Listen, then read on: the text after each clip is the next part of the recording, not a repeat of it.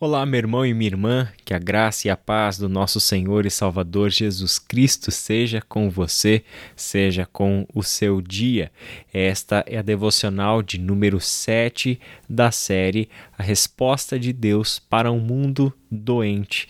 Temos refletido sobre como Deus tem respondido ao mundo com a sua mensagem salvadora, mensagem de vida, mensagem de ressurreição e de cura para um mundo que se encontra condenado, um mundo que se encontra doente, enfermo, por estar separado de Deus, vivendo no pecado e destinado à morte eterna.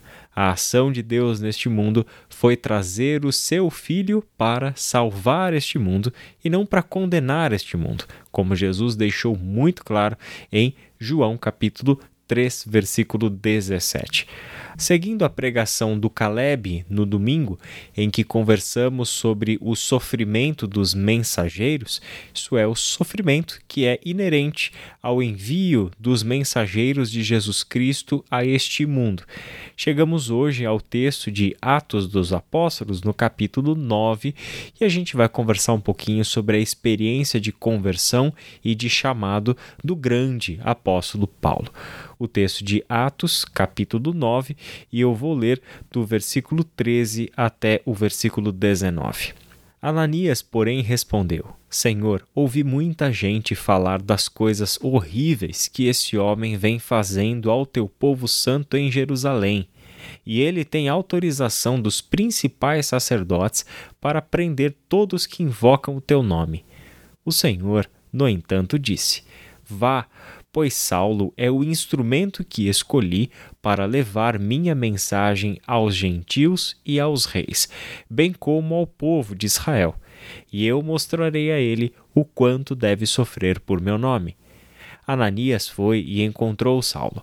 Ao impor as mãos sobre ele, disse: Irmão Saulo, o Senhor Jesus, que lhe apareceu no caminho para cá, me enviou para que você volte a enxergar e fique cheio do Espírito Santo.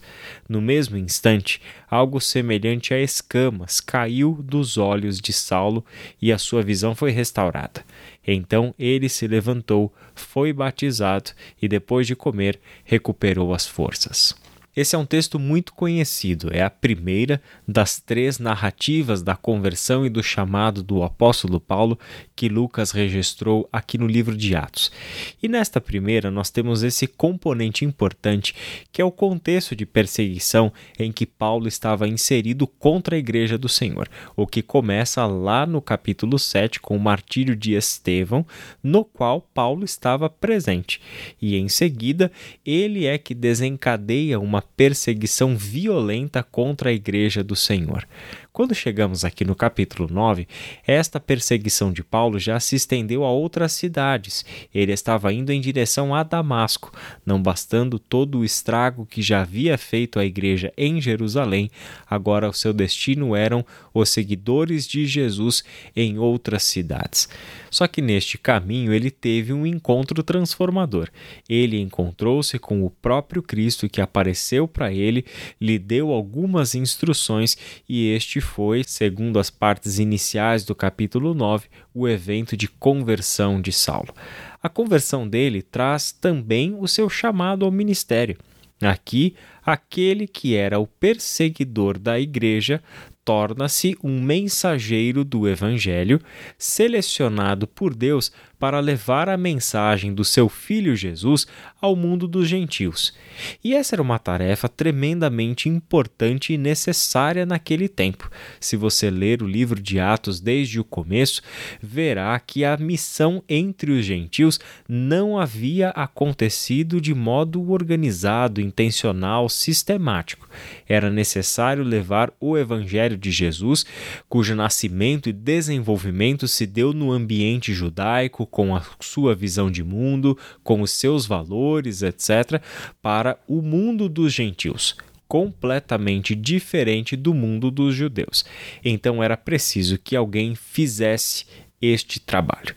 Deus escolhe Saulo, que era um perseguidor, que era alguém que não reconhecia Jesus como o Cristo e como o Senhor, mas que aqui teve o encontro. E com tudo isso, Deus agiu nessa história, fazendo com que Saulo deixasse de ser um perseguidor para se tornar um perseguido por causa do nome do Cristo. exatamente o que a gente vê acontecer no temor que Ananias tem de receber Saulo em sua casa. Ora, Ananias sabia da fama que Saulo tinha como um perseguidor, como um homem violento, um homem que tem a autoridade da liderança judaica para prender e para fazer coisas horríveis com os seguidores de Jesus, e o Senhor pede para que Ananias o receba em sua casa. Dá para entender o porquê Ananias, de uma certa forma, fica um pouco em cima do muro com relação a esta ordem que recebeu do Senhor. Pois bem, quando o Senhor explica a Ananias o porquê que ele precisava receber Saulo em sua casa, é que nós temos a evidência daquilo que é algo completamente natural para um seguidor de Jesus, que é a perseguição e o sofrimento. Bom, isso pode parecer um pouco estranho para nós, mas é exatamente o que está no texto. Deus diz a Ananias que Paulo deveria sofrer pelo seu nome. Pois bem, como é possível e qual é a dos cristãos com o sofrimento? Por que, que se fala tanto sobre o sofrimento, sobre este movimento que parece que celebra o sofrimento, parece que celebra as coisas ruins, perseguições, etc. Mas na verdade não se trata de celebrar o sofrimento ou de celebrar as coisas ruins. É claro que Deus não nos fez para o sofrimento. Deus não nos criou como seres humanos para notícias ruins, para o enfrentamento da morte. Isso não faz parte da criação original de Deus. O que Deus está fazendo na história é um longo processo de redenção no qual ele está libertando a humanidade da escravidão do pecado e da morte. Assim, a comunidade dos discípulos de Jesus faz parte agora deste plano redentor, deste projeto. O interessante é que quando os discípulos de Jesus são enviados ao mundo com a mensagem de salvação, eles vão ser rejeitados pelo mundo. Na maior parte dos casos, a mensagem dos discípulos vai ser uma mensagem não aceita por este mundo. A simples razão disso é que Jesus não foi aceito por este mundo. É que Jesus Cristo foi rejeitado pelos seus próprios concidadãos. Jesus Cristo foi rejeitado e Jesus Cristo foi levado à morte de cruz por causa do evangelho que ele pregava. No final das contas, a mensagem do evangelho é altamente confrontadora para todas as instâncias de poder estabelecido neste mundo que atuam pelo poder das trevas. Não é sem motivo que o apóstolo Paulo, neste texto, é mencionado como alguém que haveria de pregar a mensagem do evangelho para os gentios e para os reis. E nos reis, os governantes, as estruturas de poder que dominam este mundo estavam ali representadas. Na sequência do livro de Atos, é na mão das lideranças governamentais e religiosas que Paulo sofre. É na mão daqueles que detêm o poder e que encaram na presença de Paulo anunciando um novo rei que não é César, conforme a gente vai ler lá em Atos capítulo 16, uma afronta, algo a ser temido, um problema a ser resolvido. Essa é a razão pela qual a mensagem do Evangelho é aceita entre escravos, entre população comum e até mesmo entre pessoas ricas e da própria comunidade judaica, mas é rejeitada sistematicamente e até sofre a tentativa de frear o avanço dessa mensagem pelo uso da força e da violência.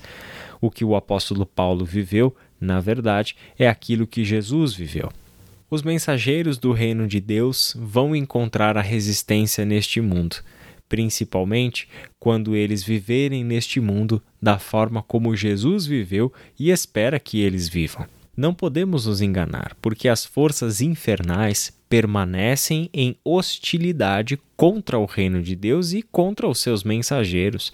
E as forças do inferno vão utilizar todos os meios possíveis para frear o avanço do reino de Deus, assim como foi no ministério de Jesus, de Paulo, Pedro, João e de todos aqueles irmãos e irmãs que viveram lá no início da era cristã e ao longo da história. Não podemos nos enganar. O reino de Deus é um reino de liberdade, é um reino de emancipação do ser humano, para que sejam de fato seres humanos conforme criados por Deus, restaurados à imagem do Filho de Deus, Jesus Cristo. Essa é a mensagem do Evangelho e por isso seremos inevitavelmente perseguidos por ela. Que Deus te abençoe e até a nossa próxima conversa.